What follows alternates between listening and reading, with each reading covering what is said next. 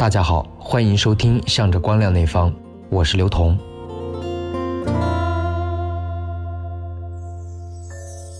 这些年，我遇到了一些人，有的人只是一个模糊的印象，有的人留下了侧脸的记忆，有的人面对面相视了好几分钟，还有一些人一两年能见一次，剩下一些人一直在我看得见的身边。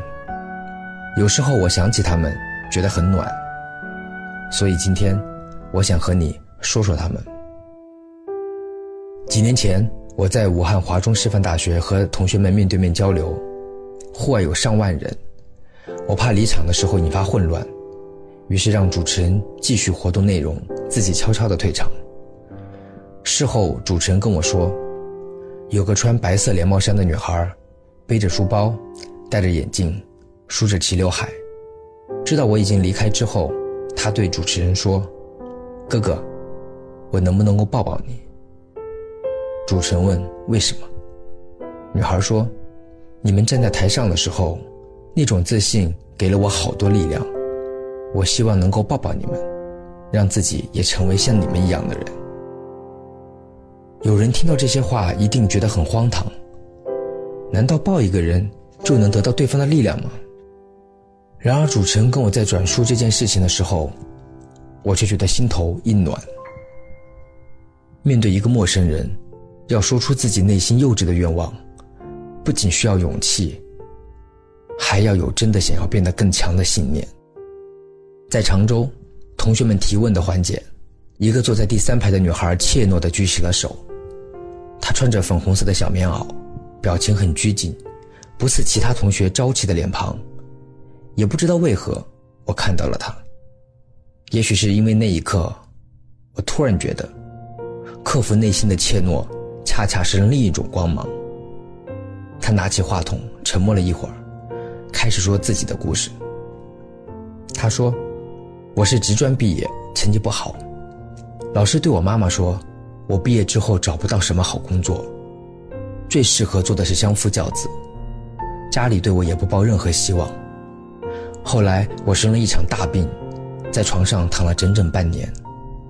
那段时间，我看到了谁的青春不迷茫，我就一直在想，一个人的人生是不是真的靠自己就能改变？病好了之后，我尝试着去考厨师证，我考到了。后来我又决定去考幼师证，也成功了。现在的我在一家幼儿园当老师，我跟同事说，今天想要来看看你。他们都抢着帮我代课，我就想当面跟你说一句谢谢。他说这些的时候，我在台上哭得很惨。一方面是因为他的勇敢，更大的原因是因为觉得自己配不上他的谢谢。我跟同事说了自己的心情之后，同事说，有时候一个人遇见另一个人，真的会有改变。重点不是你是不是足够强大，而是这个人。愿意去接纳、去寻找、去突破，人生就会有很多的可能性。你总等着别人来救你，只会坐以待毙。你主动伸出手去抓东西，也许能浮上岸。还想起四年前我要去长沙出差两天，邮箱里突然收到一封来自于湖南大学的邮件。我还记得写信的是刚读大一的新同学，在信里他写了大学对他的意义。也写了他理想中大学的样子，文笔措辞很讲究，行文也工整。最后他提到，希望我能够再抽出两个小时的时间，多安排一场活动。几千字的邮件，初出茅庐的信心和掏心掏肺的诚意，让我一下就回到了当年读书的心境和模样。我给他回信说：“好的。”时间又过了一年，再次收到他的邀请邮件。依然是工整的行文，以及更为稳重和自信的语气。因为有了第一次的交道，第二次的邀请也就顺理成章了。到了第四年，我带着电影《匆匆那年》到湖南宣传，又收到了新同学的来信。他说他已经申请到了阿里巴巴的数字阅读部门的岗位，这是他最后一年带着学弟学妹们工作。他希望我们还能够去湖南大学。我说好。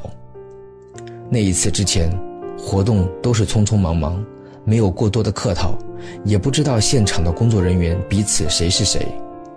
活动结束之后，我突然想起这件事儿，就问同事：“谁是新同学？”这时，远远走过来一个女生，穿着长款的风衣，微笑着，像个老朋友。我跟她握手，祝贺她有了一份自己心仪的工作，也惊叹这四年就这么一晃而过。于她，四年一直在成长；于我，哎，感觉自己老了四岁。二零一五年的四月，又因为工作的需要，我带着电影到湖南大学。前脚刚到，就收到一封邮件，信里写：“今天去湖大了吗？”虽然这一次我不在那儿了，仍然祝好。还能与岳麓山下的记忆安然相拥，破折号，发自坐标已变为杭州的，脚下生风往前走的新同学。我没有回复邮件，却抑制不住满怀喜悦。他曾在邮件里说。第一年，因为信的加长，那份感动带来的善意，在之后的日子里给了我莫大的鼓励。那种感觉就像雾气弥漫的早晨，天八分亮，摸索着向前，迎面而来的车灯，穿过雾气带来的惊喜，每念及此都极具画面感。而这就是我以为的荡气回肠的勇气。读着这封信。看着一个人一直在变得更好，那种感觉比自己好起来还要好。还有小强，他是我的同事。偶然的原因，我去年去了一趟小强在西安城旁边的老家。小强的妈妈说，有一天他突然在电视上看到了光线传媒的招聘，第二天就收拾东西说他要去找你。拦也拦不住，他身上的钱不多。只购买一张去北京的车票和几晚的住宿，他从未出过远门，我和他爸爸都很担心。我想起第一天见小强的样子，本来面试是要提前预约人力资源部的，但小强背着大书包，提着大箱子，直接到了前台，戴着眼镜，一副很认真的工科男的模样。刚好人力资源部的同事正在送一位刚结束面试的应聘者。问了小强几句之后，印象不错，他就破例得到了初试的机会。我不知道小强使了什么招，让人事的同事当天就给我打电话，让我最好亲自给他面试，因为他待不了两天。刚好那天我临时取消一个会议，见到了小强。我问他平时喜欢做什么，他说拍照。我问他拿什么拍照，他就从大大的背包里拿出了装备，说是自己攒钱买的。我要看看他的作品。他拿出电脑，每一次的拍摄都整整齐齐地分清楚了目录，电脑桌面很干净。我问他平时写不写东西，他说写。我说回头给我看看，他说我带了。然后打开箱子，拿出厚厚的一叠作品，我笑了，他也笑了。那一刻，我想和这个小孩成为同事，不是因为他热情或积极，而是因为他做好了所有的准备。我想，哪怕我要他现场给我做个蛋炒饭，他也许都能够立刻从箱子里拿出油盐酱醋灶炉来。一晃几年，小强坚持认真的工作，偶有疏忽，我都会特别严厉的批评他。我总觉得一个人年轻的时必须要吃很多亏，犯很多错，要被当成小孩很多年，才能够真正的成为那种独当一面、被人依赖的人。我总是怕他想事情不够周全。所以这些年，任何事情都要用不同的方式交代好几遍。《谁的青春不迷茫》电影筹备那段时间，我每天焦头烂额、忐忑不安。面对别人的电影，我无所畏惧，一路往前；轮到自己的电影，突然就傻了。无论怎么做，心里都没底，很慌张，不知怎么发布，也不知道受众会不会感兴趣。几次跟小强通电话，都忧心忡忡。小强大概也觉得自己帮不上什么忙。就只能每次安慰我说：“童哥，你别太焦虑了，大家都会来帮你的。”过了一周，小强说：“童哥，我已经把各个微博、微信群的读者都组织起来了，大家都很期待，所以你只管去做吧。”然后小强把大家的对话纷纷截屏发给我，那时我突然觉得多了一股强大的力量。我问小强：“你是怎么把大家组织起来的？”他笑了笑，啥都没说。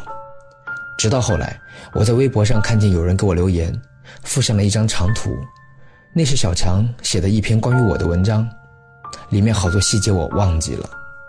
但是我想，一个工科男居然记得那么清楚，那篇文章看得我泪眼婆娑。想到以前让他写几个几百字的工作总结都得三催四请，再想到他自己一边哭一边写这几千字的文章，我猛然发觉，小强已经长大了，能对我说：“童哥，你先撤，我断后了。”这些年，身边每个人面对生活都有挣扎、困惑。无助、委屈、不服，可每个人面对未来又无比的坚韧、相信、努力、坚持、奔跑。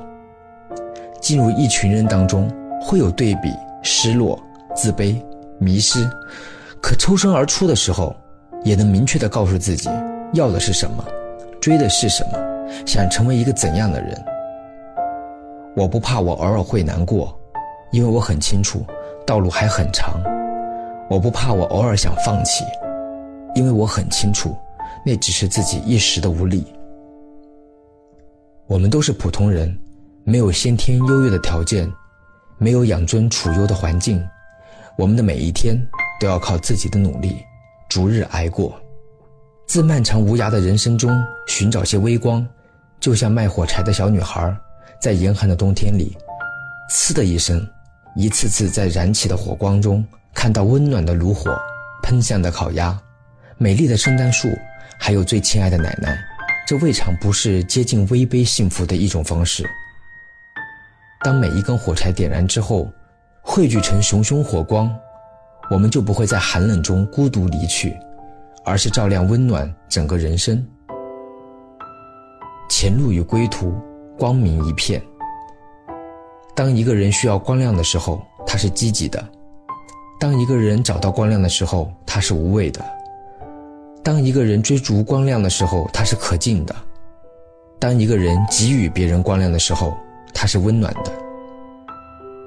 我想知道你，也想知道自己，在通往未来的路途上，是否能点燃那些微光，一直向着光亮的方向前进。